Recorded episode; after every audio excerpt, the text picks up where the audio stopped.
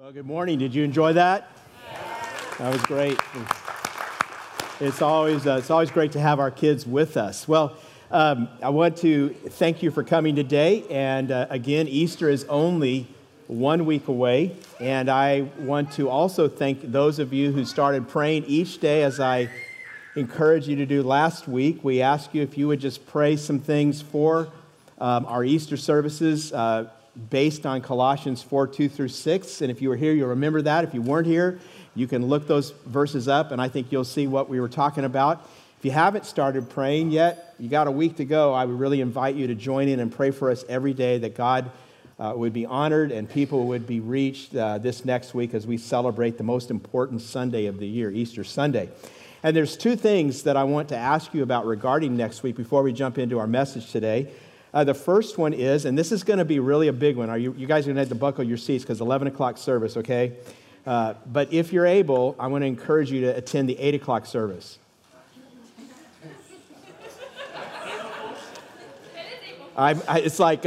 People are looking at me like, huh? It's like this amazing sacrifice. You know, Jesus said, no man has greater love than if he got up and went to the 8 o'clock service for his friend. So, but if you can, if it's possible, we would really encourage you, because believe it or not, at 9:30 and 11, we can have overflow, and we can ease some of that by having some people come earlier and having an amazing service at 8 o'clock in the morning on Easter Sunday. Also, if you just can't do that, some of you won't be able to, and we understand. If you're part of the Southwinds family, and this is not addressed to guests, but if you're part of the Southwinds family and you kind of look around and you see that maybe we're running out of chairs, if you're willing to walk across the courtyard and go into our student center where we have overflow with a big screen and all kinds of good stuff set up, you can experience Easter worship there, and that would provide a seat for someone else who may be here for the very first time. On Easter Sunday, about 800 to 1,000 people show up who don't normally come here. And so we're going to have a lot of guests, a lot of them maybe for the very first time. We want to provide the very best environment possible for them to hear the message of Jesus' resurrection.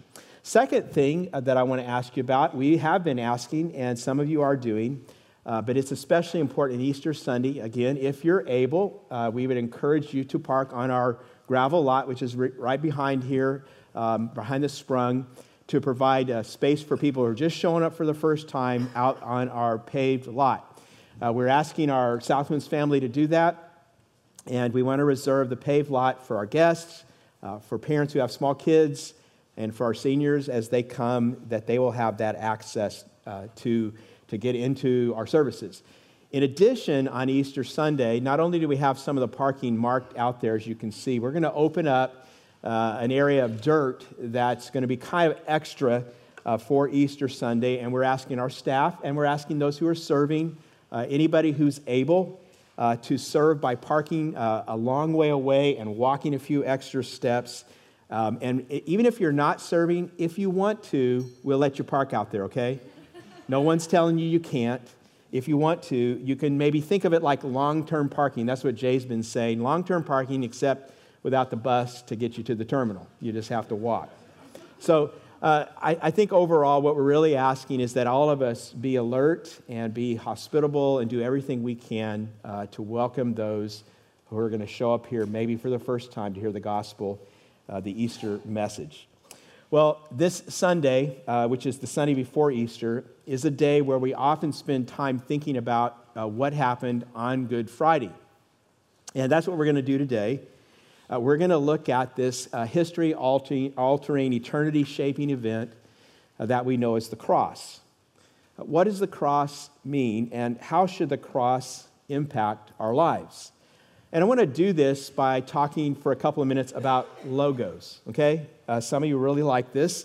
All companies really do dream of coming up with an unforgettable logo that would just grab people's hearts and minds and make them think of their product.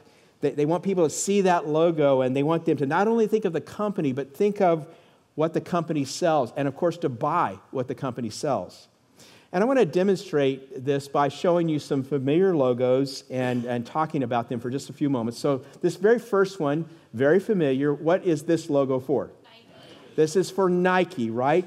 And there is actually a word for this little design. It is called a swoosh. Yeah, everybody knows it's the Nike swoosh, and nobody knows what a swoosh is, but there it is. And this logo is the sign of victory. And it's kind of interesting because this word Nike, maybe you know this, maybe you don't, but this word Nike comes from a Greek word that means victory. The verb is nikao. Their noun is pronounced pretty similarly to Nike. And that's what the word means. It's a word for victory. It's a word for winning. And we associate this logo with winners, don't we? I don't know if you're remembering this now. I'm realizing that we're getting farther down in history, but there was one athlete who was the very first guy that everybody associated with this logo. Do you remember who he is? Michael Jordan, right? Michael Jordan, the winner. And so people, you know, see the swoosh and they say, "You the man, Michael." And you know, we think, "I'm going to buy that thing that has a swoosh on it, that shoe, that shirt, because if I wear it, maybe I'll be the man." You know, and it's kind of continued down through the years. You know, it's been Tiger, and it's been Kobe, and it's been LeBron. See, we don't even have to use their last names. We just use their first names. We know who these people are, and a lot of us have paid a lot of extra money to buy stuff because it has that swoosh on it, right? So it's a sign of victory, a sign of winning. Here's another logo. Which one is this for? I have to tell you, at the 8 o'clock service, somebody who wasn't quite awake yet said, "Burger King." Kind of threw me off for a little bit there. But no, this is the sign of McDonald's. And this is the sign that tells us you deserve a break today, right? And this logo is a sign of abundance. McDonald's, the home of Ronald McDonald, the home of the Happy Meal, the meal of great joy. And little kids, when they see that logo, their hearts beat real fast, and they think, you know, if I can just get my parents to buy me one of those meals, then I will be happy. And of course, it doesn't work that way, right? I mean, there's only one person who's made happy by the billions of Happy Meals sold, and that's Ronald McDonald. But, you know, we see this sign of abundance, and we can get excited because we know you can get wonderful, delicious, fatty, artery-clogging food. And you can get it cheap, and you can get it fast, and you can get it in the drive-through lane so your family can eat together in the minivan, the way that God intended for families to eat.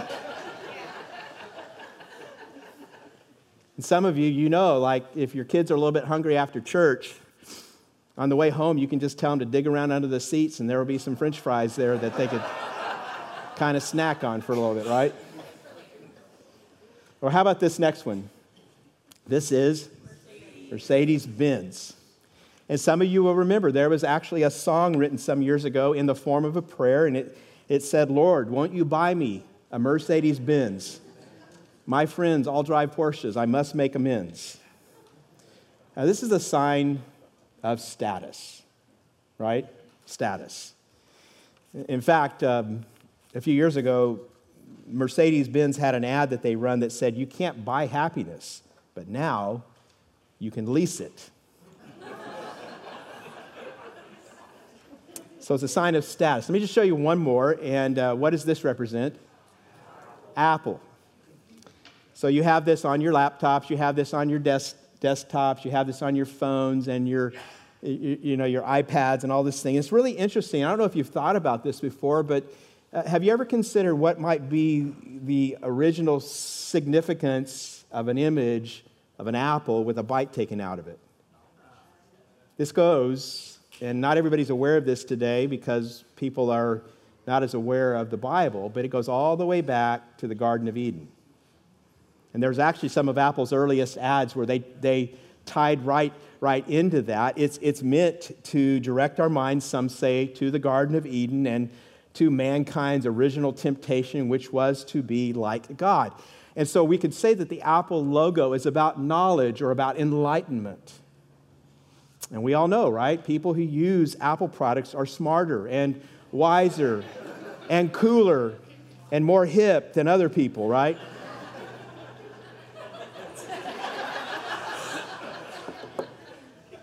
That's what they want you to think, at least, isn't it? Well, we live in a world of logos. And some of the smartest people in our world They spend their lives staying up late at night just trying to dream up clear and compelling logos. They just want people to see their logo and think, I want to be associated with that logo and what it stands for, and I want to buy what that logo stands for. And all of that, it just brings us to a very important question, because for 2,000 years now, the simplest expression of the Christian faith is right up here. For 2,000 years, the clearest, the most widely recognized symbol of what the Christian faith stands for is two pieces of wood stuck together on which criminals were executed. In other words, an instrument of death is our corporate logo. Now, if you're a follower of Jesus Christ, this is the logo on which you've built your life. And there's a question that really demands to be answered. That question is why? Why a cross? I mean, just think about it. I mean, get real practical. If you were trying to create a movement that would attract people from all around the world to sign up and be a part, why in the world would you choose something like this? I mean, nobody in our day would choose a logo like this, would they? Just to give you an example of what we're talking about here, I want to ask you a question. How likely is it that PG&E would choose for their logo an electric chair?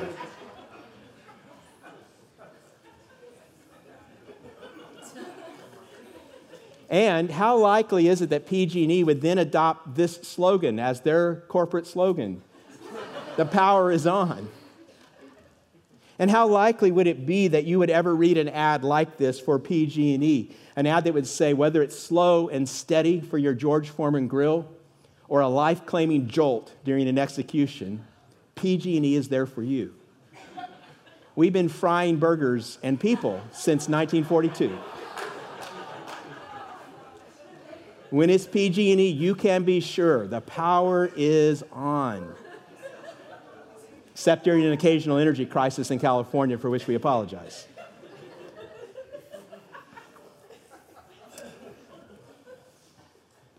Now, we're laughing, but it's really pretty serious. And I want to kind of try to get us thinking this way to make this point, because for many of us, we've sort of forgotten what a cross is really all about.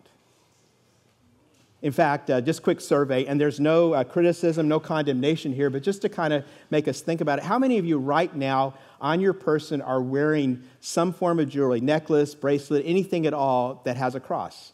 See, all across the room. And there's no criticism for that, but you know, how likely would it be for you to get a necklace with a little electric chair dangling around your neck?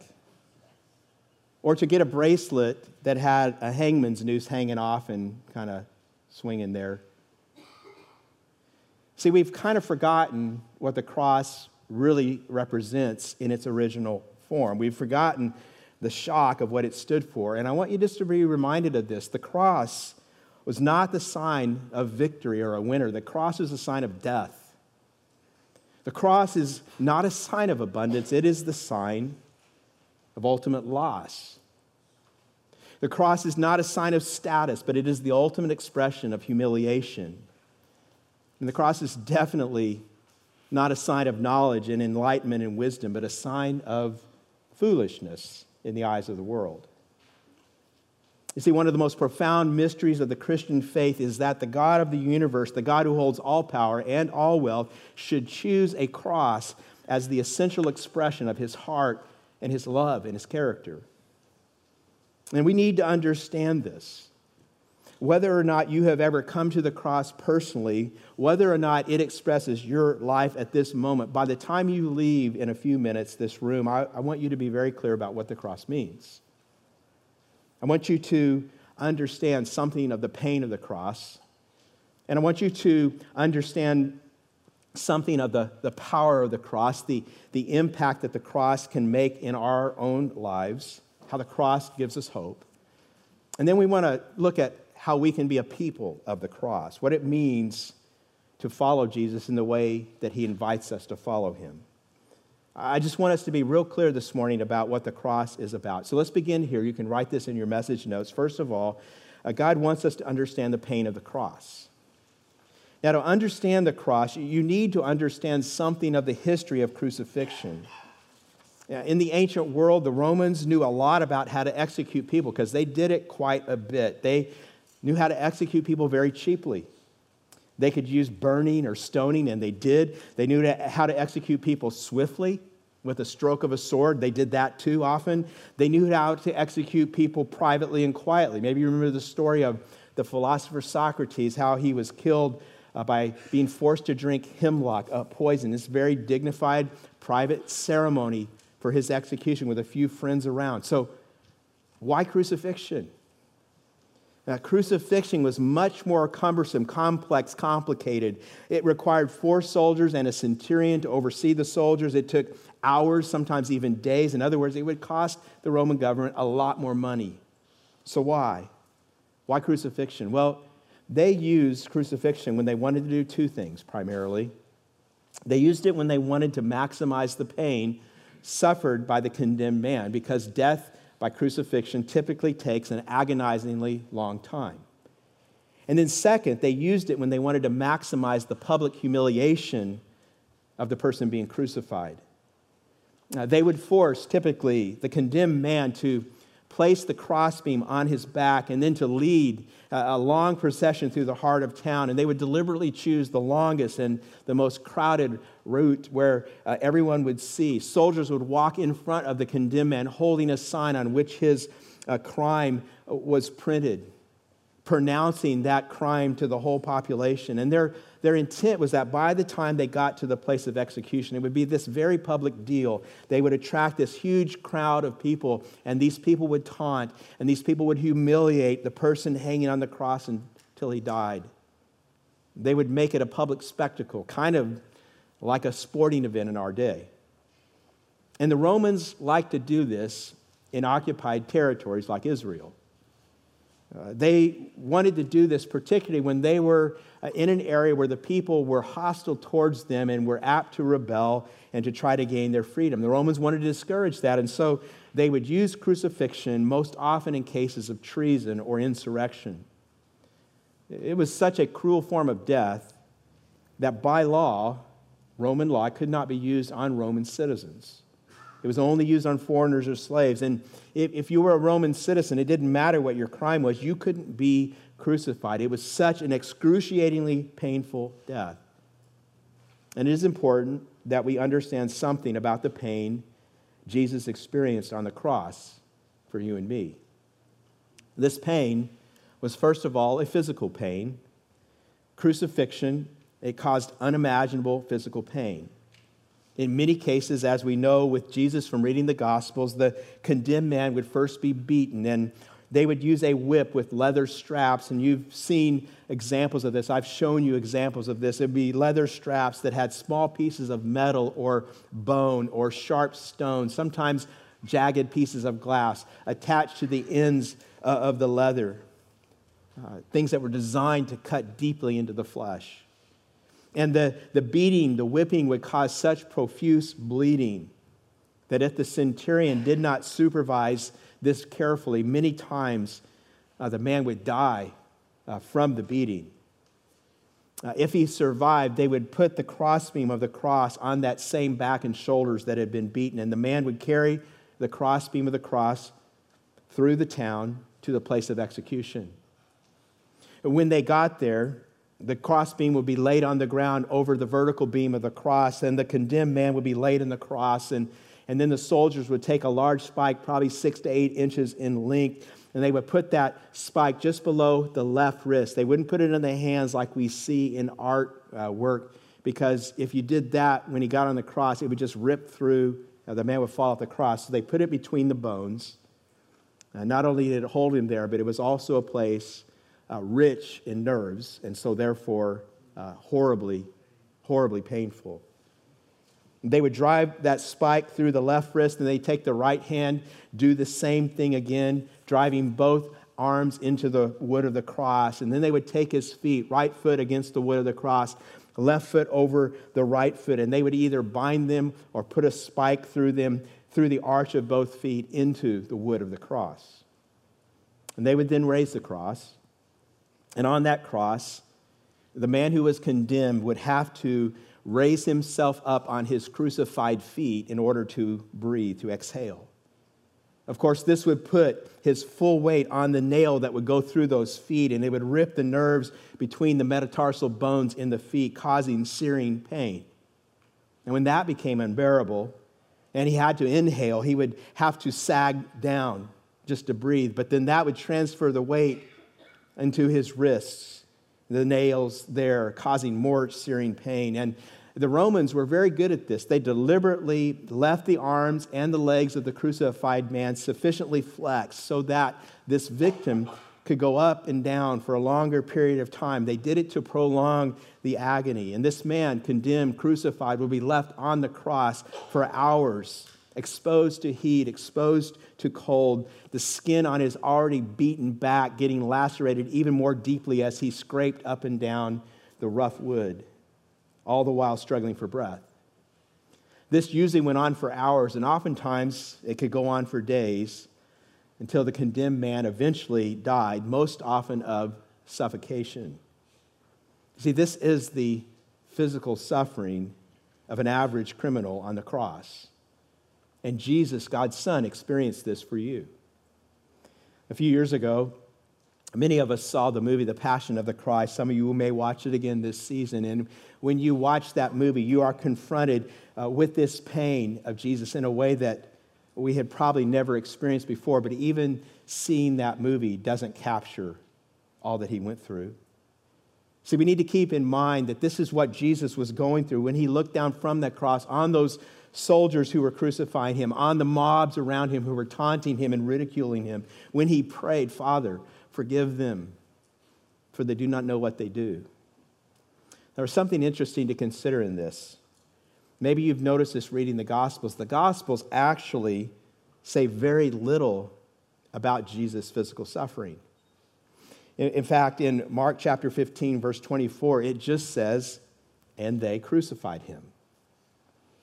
I think the Gospels say very little about the physical suffering of the cross for the reason that most people in that day understood it. They knew what it was about. It was part of their experience in life. But I think there's another reason, maybe deeper, that they don't talk about it so much. I think the Gospels don't go into that detail because they want our focus to be somewhere else. They want our focus to be on the most significant aspect of Jesus' pain, and that is his spiritual pain. On the cross, there's something different that Jesus went through, different from anyone else ever crucified. Jesus went through a form of spiritual suffering that you and I can only dimly imagine. It was a suffering that, by comparison, would make his physical suffering almost inconsequential. And for the next few moments, I want to ask you to try as best you can to reflect on this, because the Bible says that on the cross, he who knew no sin, he who never experienced guilt, he who never had a moment's shame, who never once felt regret, who only from all eternity had been pure and innocent and holy, he, Jesus, God's Son, became sin.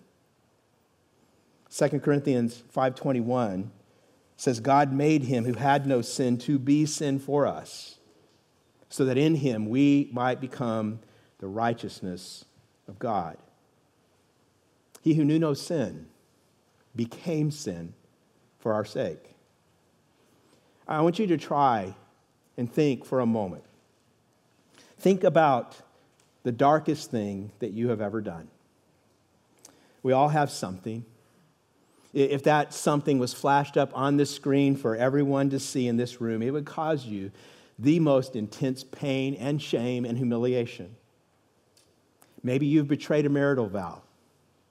Maybe you've gone through an abortion. Maybe it was an act of deceit that caused you to lose a job or lose a friendship. Maybe it is a habit or a pattern in your life, even at this moment, that you would be so ashamed of if other people knew, and your whole life right now is about keeping that a secret. Remember the the sense of pain over that and how you would give anything to have that maybe back, that dark moment. Now, imagine experiencing the weight of that sin and then countless other sins that you have committed through your life. So many of our sins, we don't even remember them anymore. And then on top of that, add to it not just the guilt of your sin, but the guilt and the pain and the shame and the regret, the destructiveness to the soul of every sin forever committed by every fallen human being who has ever lived. Every act of physical abuse, every murder from the beginning of time, Cain and Abel, right down to today and on into the future, every seduction, every betrayal, every deception, every rape. Think about the Holocaust, the horror of that. Think about every mean, spiteful word, every greed-driven business deal that impoverished and ruined other people's lives. Think about every little shabby lie ever told. Think about every time someone has lashed out in anger, whether in words or with a fist at a child, and maybe wounded a child's tender heart, maybe for an entire lifetime. And then try to imagine feeling the horror and the despair of all of that sin focused down into one heart. Imagine experiencing the judgment and anger of a holy and righteous God toward all of that sin, all of that awfulness directed at you. And then think about this. Jesus, God's Son, who from eternity past had never experienced anything other than perfect intimacy with his Father.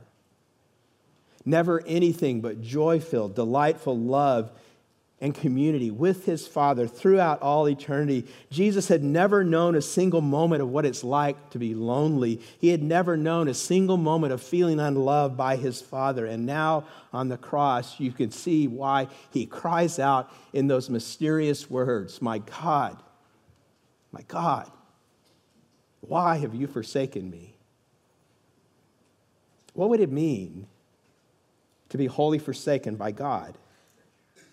See, the truth is, in this world, we will never know. Some of you may know something of the feeling of being estranged from God, or maybe something distant from God, or maybe feeling like God's hand of favor is not on your life, but none of us can know what it means to be wholly, completely, totally forsaken by God. Even people who defy God, shake their fists in God's face, deny that he exists, even those people experience God's good gifts every day. They get up and breathe God's air. They get up and they enjoy the food that God created. They get up and they experience what it means to be in relationship with other people, to know those joys. They look around at the world God created and they get to enjoy its beauty.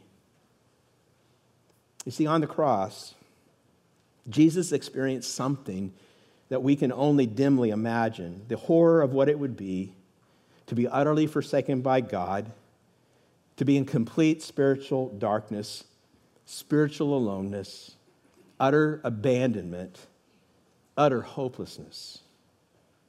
You see, this is why the night before his crucifixion in the Garden of Gethsemane, Jesus cried out and said, "My soul is in anguish. I am sorrowful to the point of death." Already the sorrow was so great on him that he thought he might die. Again, his physical suffering was nothing compared to this, as horrifying as it was. He was mistreated by the authorities. He was mocked by the crowds. He was abandoned, deserted, and betrayed by his closest friends. But his real suffering was a spiritual pain that we can hardly imagine. Galatians 3:13 says that on the cross, Jesus redeemed us from the curse by becoming a curse for us. In other words, he experienced supernatural suffering and guilt that you and I will never know, so that you can, if you only will, experience a supernatural healing and forgiveness that you could never earn. This is the pain of the cross. And it leads us to a second aspect of the cross. God wants us to understand the power of the cross. Now, it was very evident to onlookers that what took place on the cross when Jesus died was an act of extraordinary spiritual power. Think of the signs that we're told about. We're told in the text that when he hung on the cross, the land became dark in the middle of the day. The sun went into eclipse. There's an expression of the spiritual darkness of what was going on. And then when Jesus died, we are told that the earth shook and the rocks broke apart. We are told that when Jesus died, the veil in the temple that was closed off, the place called the Holy of Holies, that place where God was thought to dwell in a special way, closed off from everyone, that veil that had sealed that place off where only a high priest could go in, and then only one time a year. When Jesus died, that veil was torn from top and to bottom, ripped in two. It's no wonder that a centurion, looking at the cross after Jesus died, said, "Truly, this was the Son of God." See, the cross was an act of extraordinary spiritual power, and I want us to understand the kind of power that was released in the cross. The first aspect of that I want us to see is the power of forgiveness. Because on that one man, on Jesus Christ, on the cross, was the collective guilt of the human race, including your guilt and my guilt. Your guilt was on the cross with Jesus. Your sin was on the cross with Jesus. 1 John 1:7 says, "The blood of Jesus, his Son, cleanses us from all sin." And part of what that means is this: whatever you have done, doesn't matter, can be utterly forgiven by God. Some of you walked in here this morning and you are covered over with guilt, weighed down with the burden of guilt. You can walk out of here this morning forgiven, your conscience clean. It's possible. It can happen. And it can happen not because of anything you do while you're in here, not because in some way you would earn it or deserve it or you're a good enough person. It will happen because of the power of the cross. This power is the power of access to God. You know, when that veil was ripped in two, what that was showing was that God was now accessible. You see, God had before then never allowed free access to who he was, you know, in his being, free access because of our sin. And when the curtain was ripped in two, it was like God was saying to the world, "I want you to have access to me. I want you to come on in. You can come to me anytime you want to. You can live in my presence all the time." And we should never take that for granted. See, the human race had lived under the sad truth that we are all sinful and God is holy and we have all been cut off from him. But at the cross, God says, the veil is ripped in two. You can come on in. You can approach my throne, the throne of my grace, and you can approach me with boldness. Anybody here need wisdom? Anybody here ever need guidance? Anybody here ever get discouraged and you need to be comforted? Anybody here ever get lonely and you need a friend? God says, you can come to me anytime, anytime. As fallen and broken and as sin-stained as we all are, God says to us, you can come. You can come. And where do we get the power to do that? It's the power of the cross. The cross is also the power of reconciliation. It's interesting.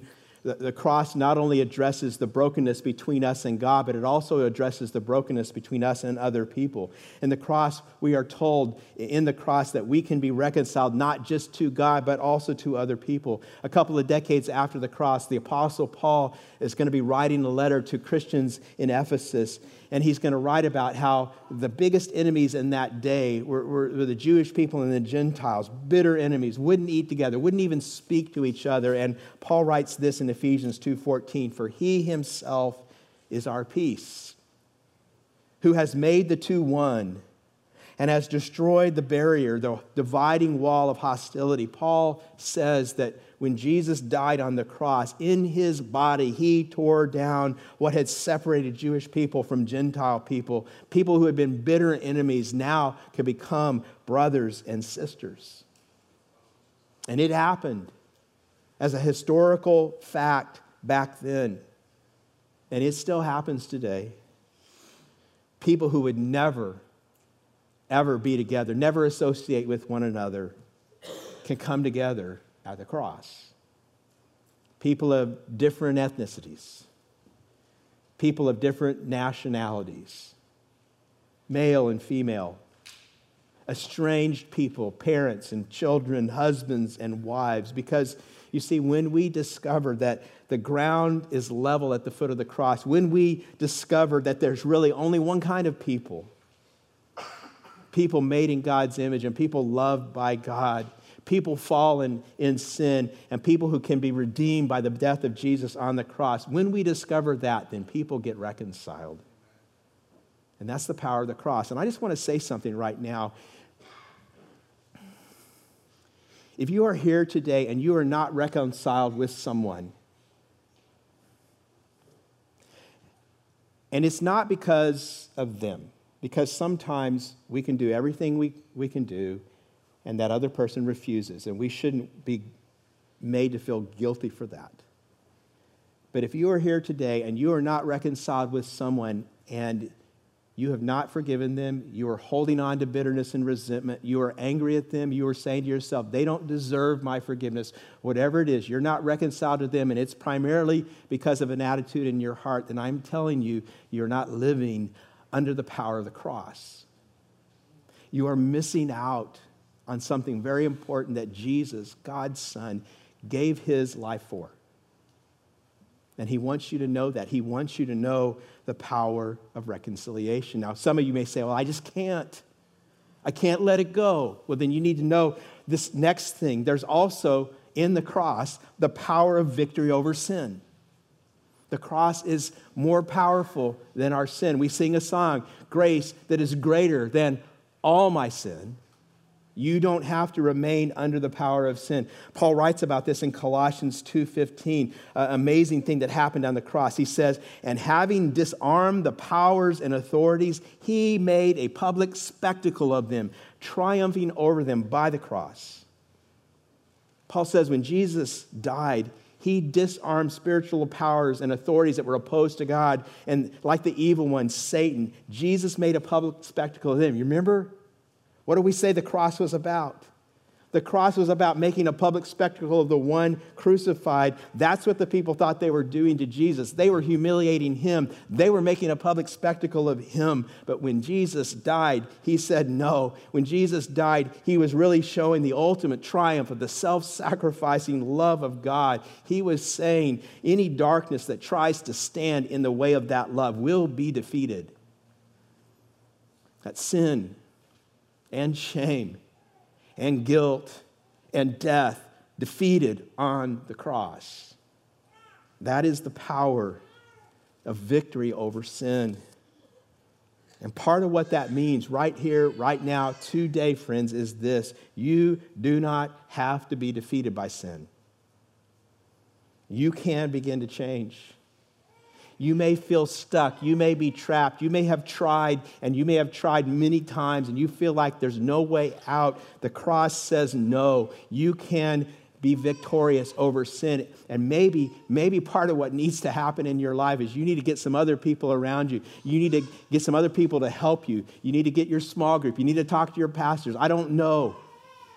But you don't have to stay defeated by sin. You don't have to be trapped or stuck. Why? Because of the power of the cross. You see, this is why all of this, for 2,000 years, at the center of the Christian faith is not a candle, not a star, but a cross.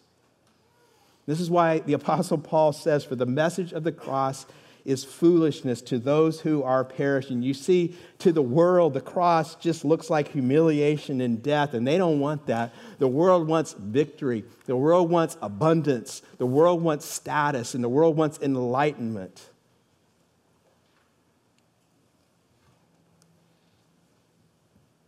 I just want to tell you today, I'd rather have the cross. The message of the cross is foolishness to those who are perishing. But to us who are being saved, it is the power of God. And that power is available for you today, right now. Right now. The cross is power. It's power. And in that power, there's hope. Hope starts here, right at the cross. Let me show you finally the third thing. God's chief desire for us is that we become a people of the cross. Now, I want to be clear on this. This is not a criticism. This is not a condemnation of anybody wearing a cross, okay? But God's primary concern is not about the visible display of the cross. It's not about us hanging crosses in churches or putting them on hillsides or wearing them as jewelry around our necks. There's nothing wrong with that. But God's primary concern is not that. God's primary concern is that the self-giving, self-sacrificial love that is supremely expressed on the cross be publicly displayed in our lives, in this room, in boardrooms, in your living room, in whatever room you find yourself, that you would be a man or a woman of the cross. Jesus once said some of the most sobering words ever recorded in human history. They are words that have changed more lives than any other words. He said, "If anyone would come after me, he must deny himself and take up his cross daily and follow me." And so I just want to ask you right now, Southwinds, are you people of the cross? Have you chosen to become a man or a woman of the cross? Have you told God in your heart and then begun to work it out in your life? God, every day when I get up, daily, I want to take up my cross. I want to follow you. And God, whatever in my life is displeasing or dishonoring to you, I will crucify it. Have you become a person of the cross? I want you to write this down. It's not going to be on the screen, but I want you to think about it. Just 5 words. Following Jesus always requires death. It is a death that leads to true life, but it's always a kind of death. There is no true life without a cross. And here's why I'm saying this. We live in a world that wants life without a cross. And maybe some of us who name the name of Jesus, who claim to be his followers, maybe we're trying that too. Maybe we want Jesus' life without the death. Maybe we want to hold on to the hope that comes from having our sins forgiven while we keep on sinning, while we keep on holding on to our pride and to our anger and to our bitterness, while we keep on trying to find whatever it is we think we are looking for in success and in status and in stuff or whatever. So what do you need to die to today? You just need to give it to Jesus.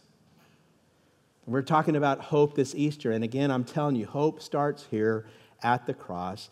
Jesus died for my sins. And in the cross, there is hope. Hope in the forgiveness of my sins. Hope in freedom from the power of sin over my life. And hope in the indestructible life that only comes when you and I die to sin and to this world and to ourselves. Hope starts here, in the reality that at the cross, Jesus, God's Son, died for my sins. Would you bow your heads as we pray together?